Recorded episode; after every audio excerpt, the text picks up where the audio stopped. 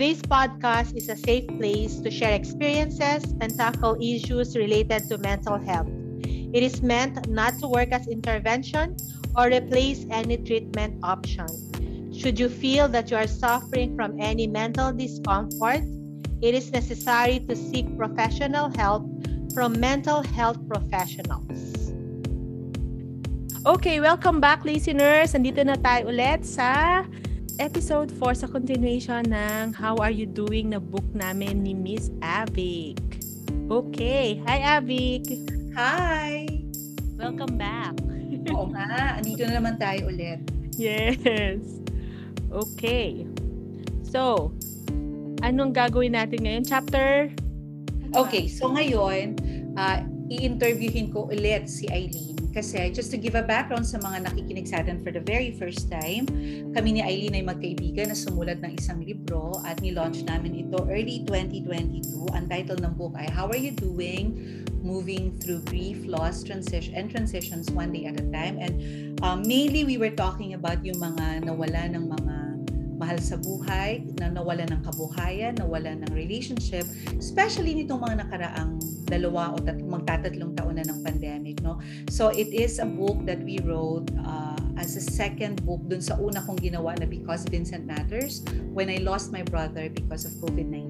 And marami kaming mga kaibigan at kamag-anak na nawalan din talaga ng mga mahal sa buhay, ng trabaho, ng mga businesses. And so this is our very, very small attempt to help people who are grieving. And for this particular um, podcast, pag-uusapan namin is about chapter 4. Okay, yung chapter 4 ay sinulat ng aking kaibigang uh, matalik dito sa um, uh, para sa libro namin. And ang question number one ko, Eileen, no? Eileen, what is considered an unreasonable time frame for healing? Kasi, di ba parang pag nag-grieve ka, parang parang forever and ever kang mag-grieve. Lalo na pag nandun ka sa moment na yon, uh, feeling mo there's no ending. So, meron bang talagang tinatawag na time frame? May reasonable, reasonable na time frame ba? Meron bang unreasonable time frame? Ano, paliwanagan mo nga kami dito, Eileen. Okay. According nga dun sa kay Cobbler Ross, siya yung gumawa ng DABTA, yung stages of grief. Ah, wala talagang ano eh, specific talaga, walang specific time, walang timetable. Normally sinasabi nila 6 to 1 year. Uh, ang para maka-recover. Pero hindi eh. Ikaw, Avic, di ba? Matagal ka na. Uh, ilang year na? One, one year na yung kapatid mo. Pero di ba, may time pa rin, di ba, na minsan parang na ano ka, nagkakaroon ka ng anxiety, nagkakaroon ng depression, so nagka-flashback sa'yo lahat. So parang hindi hindi ganoon. Para siyang, hindi siya linear na parang okay na okay na ako. Kasi may mga moment na may nakita ka lang na alaala, para mayroong event na naalala mo bigla kapatid mo, bigla kang uulit na naman from zero. So, ang hirap na uh, para sabihin na meron talagang, oh, six months na ha, tapos na dapat naka-recover ka na. Hindi pwedeng ganun na, or naka one year na, two years na, ano ka ba, dapat mat, naka, maka-move forward ka na, hindi, hindi eh, hindi siya, hindi pagdat especially pagdating sa loss ng loved ones, hindi talaga sinasabi na tapos na dapat yung grieving process mo. So, uh, mahi ano talaga, depende yun sa tao. Pero pag sinabing kailangan makarecover na, wala. Hindi ko masasagot na dapat in six months or in one year okay na. Kasi hindi talaga siya ganun. So wala talagang time frame, no? So mm-hmm. I think magandang aminin mo that grief, grief will be here for the rest of our lives, but mm-hmm. Magiging iba lang siguro yung response mo through the season, magiging iba yung attitude din natin. Yes. Okay.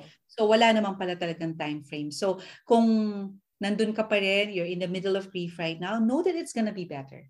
There there are better days and there are days na babalik ka eh, mararamdaman mo. Tama yun. Number two, meron bang do's and don'ts, Eileen, yung mga tao, kasi di ba nagbanggit ka kanina may mga, pati sa libro, nag-mention si Eileen was stages of grief. And I think very important na mabasa natin, ah, may stage pala yung grief. Kasi I remembered, I was telling Eileen, bakit parang wala akong anger. Parang hindi ako nagagalit, Eileen.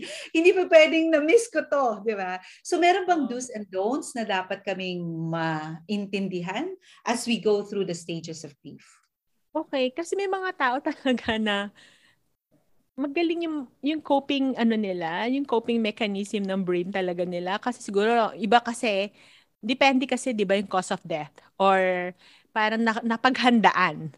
So nakapag-adjust na yung brain. So na, na ano na nila na hindi pa namamatay, meron na sila yung stages na meron na silang una, denial, anger, bargaining. Ginawa na nila yan before. So, yung namatay na, parang medyo okay na sila, madali sila naka-recover. Pero yung mga taong biglaan lang, hindi nila parang, lagi pa lang sila nandun, nasa first stage pa rin sila lagi na hindi to nangyayari sa akin, denial. Parang hindi to, hindi nangyari yan, hindi, panaginip lang to. So, um, mahirap siya talaga din na ano nga, personalized, parang gano'n. Yung grieving mo talaga personalized. So, may mga tao mabilis makarecover. Uh, tapos may mga tao talagang hindi. Tapos, depende din sa personality. May mga taong strong-willed talaga sila na kakayanin talaga nila. May mga tao naman, hindi naman dahil weak sila, gusto lang nilang entertainin yung moment na they're, they are in pain. So, ayun, hindi ko parang sabihin, oh, ito yung do, ito yung don'ts na gagawin mo. Um, like ako sa client ko, lagi lang ako nagfo-focus sa self-care, take good care of yourself. Pero hindi ko sinasabi sa kanila na, okay, uh, tama nga sabi mo, may time na okay, may time na hindi. Pero kailangan lang nilang matutong alagaan yung sarili nila para hindi talaga sila magkasakit. Kasi once na nagkasakit, sila, sila baka mag na naman yung mga tao nasa paligid nila. So, yun. Yun lang. Gusto ko yung sinabi mo na self-care, no? So siguro yung be a kind friend to your own self as you go through each stage. Parang kung isipin mo na ikaw nga 'di ba you you are a friend to someone in need. So kung mm. ikaw dumaan ka sa ganung loss maging friend ka dun sa sarili mo. And self-care may be a good starting point. That's that's awesome. So pasok naman tayo sa mental health usaping mental health. Meron ba mga irrational thoughts na sa mga naging experience mo counseling your clients, counseling your friend, kagaya ko, your friend, kagaya ko, na nagko-control sa life ng isang tao na nag-grieve or nawala ng trabaho or biglang nagkaroon ng major, major change sa buhay niya na hindi niya matanggap or nahihirapan siyang tanggapin. Tsaka ano yung pwedeng mong gawin para ma-address yung mga irrational thoughts niya. Kasi di ba, Aileen, yung mga thoughts niya, minsan hindi mo naman na-articulate to another person eh. Nagmamanifest na lang siya sa mga choices mo or minsan nagmamanifest siya, nagkakasakit ka, puro migraine ka or hindi ka nakakatulog or hindi ka nakakakain. So, siguro kung ma-expose natin kung ano yung mga irrational thoughts na yon yung makikin nakikinig sa iyo ngayon ah irrational pala yung thoughts ko na yon or hindi na pala nakakabuti sa akin yung mga iniisip kong ganun. Sige nga Eileen let us know kung ano yung ah, insights. uh, marami talagang ano uh, sa psychology ang tawag cognitive distortion. So sa layman's term naging irrational thoughts siya para mas madaling maintindihan So maraming examples yung mga yan. So like kung sinasabi sa clients ko na it doesn't mean na inisip mo siya, eh totoo. Kasi minsan ibang tao, naisip ko eh, baka totoo. So isa na, number one dyan is ano, extreme thinking o, or overgeneralization. So, uh, sasabihin nila, ah, nawala na to, nawala na ako ng work, so wala na ako pambayad, mawawala na ako ng bahay. Yun, lagi silang extreme thinking. Iba naman, catastrophizing. So, namatay yung asawa ko, paano na yung mga anak ko, titira na kami sa, sa labas, sa kalye. So, hindi, yun ang daming thoughts na nangyayari sa kanila. Pero yun normally, normally kapag ang namatay yung breadwinner, catastrophizing ang iisipin nung mga nati- naiwan, paano na kami? Okay? Yung iba naman, yung mga all or nothing thinking na parang uh, mas okay na parang dahil wala na siya, yung buhay siya, ganito buhay namin. Ngayong wala na siya, worse na yung buhay namin. Walang gray area na kakayanin natin, walang ganon. So, yun ang mga ganong thought. Iba naman is pwedeng fortune telling na dahil nawala na mag- magiging ganto na yung buhay namin in the future. Hindi na makakapag-aral, hindi na makakatapos. Ako, iiyak lang ako buong ano. Tapos, pwede rin personalization hindi siya mamamatay kung inalagaan ko pa siya. Sana pinigilan ko pa siya. Sana nabigay. Parang sinisisi mo yung sarili mo. So marami talagang um, marami pang mga examples pero yun ang common pagdating sa mga, sa grieving ng isang tao na ginagamit natin mga irrational thoughts. So normally paano mo talaga siya i-combat? Usually una is hanap ka ng evidence. Totoo ba na hindi mo kakayanin? Totoo ba na kasalanan mo? Ta- uh, totoo ba na na talagang dumepende lang ba kayo sa kanya? Talagang yung lagi kang hahanap ng evidence kasi minsan pag lagi ka nandito lang sa thought mo, umiikot lang yan eh. Laging mag-agree yung thought mo, oo nga, oo nga, hindi mo talaga kaya. Pero once na nag-start ka maghanap ng evidence, tinitingnan mo, ini-evaluate mo, tapos nag-aas ka sa sarili mo, doon, ka, doon mo malalaman na, ay, hindi pala, kaya ko pala. Nas na-challenge mo yung thought mo. Yun yun. So, the reason na stuck din yung mga tao sa irrational belief kasi ayaw nilang i-challenge yung sarili nila. Ayaw nilang mag-isip ng iba. So, yun na. Para sabihin nila, ah, ganito na talaga ako. Um, dahil wala na asawa ko, loser na ako, or wala na akong kwentang asawa, wala na akong asawa, nakuha nila identity nila, dahil wala na akong kwentang wife, or hindi na ako okay na mom, kasi wala na yung asawa kong tutulong sa akin. So, yun mga ganun, mga nililabel din natin yung sarili natin. Yun nga, binubuli natin sarili natin. Kasi nga, na, sinas, ikaw nagsasabi ng negative about you. So, yung kailangan mo lang i-challenge your thought, tapos hanap ka ng evidence para to go against that negative thought. Tapos, um, maniwala ka doon sa mga thought na yun. Next, kung wala ka mahanap na, na evidence against that negative thought, hanap ka ng word ng ano, Bible verse, ng word of God na tutulong sa iyo na kung saan, yun na ko sinasabi sa client, kung wala ka mahanap, hanap ka ng promises ni God para makatulong sa iyo na makarecover ka or hindi ka mas stuck doon sa emotions na yon. Yun. Ang galing no, ang dami nating natututunan. Gustong-gusto ko nung nilabel mo siya as a cognitive distortion. Kasi parang, okay, there's something really wrong. And one thing talaga, nag-agree ako sa sinabi ni Eileen. Ang ginawa ko nun, Eileen, alam mo ba, meron pala sa YouTube na nag, nagbabasa lang ng promises ni God for 2-3 hours, non-stop nang walang ads. Ang galing. Parang hindi ko siya alam dati kasi dati naman I would just open my book, I'll do Pero nung hindi ko talaga kaya, parang punong-puno ako ng irrational thoughts na tama yung sinabi niya, minsan extreme na eh, di ba? Okay pa yung buhay mo, naghirap ka na talaga, di ba? Sa, sa thoughts mo, parang kawawang-kawawa ka na. Pero nung nagpinlay ko yung YouTube na yon for three hours, for four hours nonstop, parang nagkakaroon ng new seeds dun sa heart mo. So, guard natin yung mga puso tsaka isip natin because when you're grieving, it's really a fertile ground for all lies mm-hmm. about our lives, about our identity. And siguro mahalaga nga na aside from asking or looking for evidence, kasi minsan incapable ka of seeking for evidence, may talagang outright promises si God sa iyo to lift up your spirit. Okay, so in connection to that, ano yung mga powerful messages na na-share mo sa mga clients mo na or mga kaibigan mo that really changed things for them? Parang naging game changer. Ano yung mga mga words na uh, or promises or mga messages of hope na feeling mo makakatulong talaga dun sa nag-grieve? Meron ka bang i-share? Yes, like ko sinasabi sa kanila na healing is a process. Tapos you must allow the Lord to heal you according to His own way and in His own time. Kasi may mga taong gusto nila talaga na, ayoko na nito, tama na. Yung ganun, gusto na nilang matapos na talaga. So, kung ano na ginagawa nila, di ba? Pero lagi natin ano na um, may reason kasi bakit kailangan natin pagdaanan.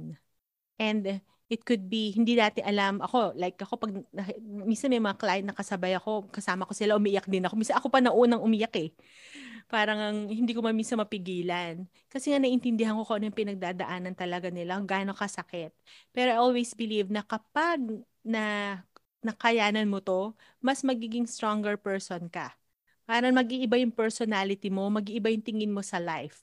'Di ba? Pag ikaw hindi ka naka naka-experience ng ng brokenness, hindi mo ma-appreciate yung nung life na binigay sa ni Lord. So ganun.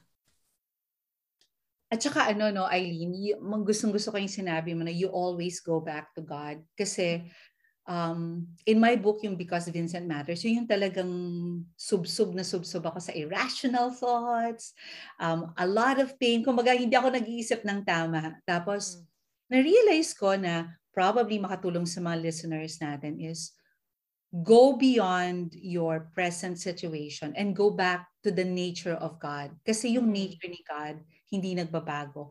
Even though na I grew up without a father, nawalan ako ng ng mamahal sa buhay. And recently, my brother, it is still the nature of the Lord to heal and He, he remains good. Yes.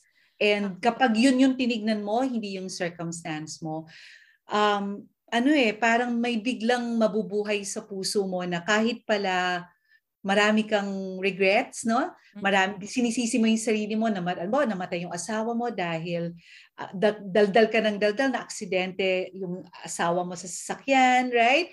You know, there are many reasons na i-blame mo yung sarili mo or halimbawa, nakunan ka. Di ba minsan yung mga moms pag nakukunan, ang iniisip, ano yung ginawa kong mali? Yes. Baka may ininom akong mali.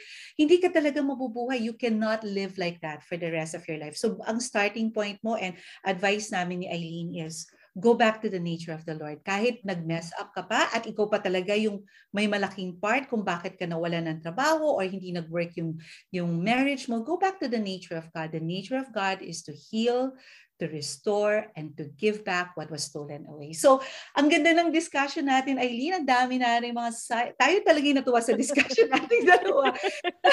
Sana yung mga listeners namin, no, may napulot kayo kahit konti. And mm-hmm. please reach out to us uh, regarding the book. Again, we uh, the book is available on Amazon Japan and Amazon worldwide through Kindle.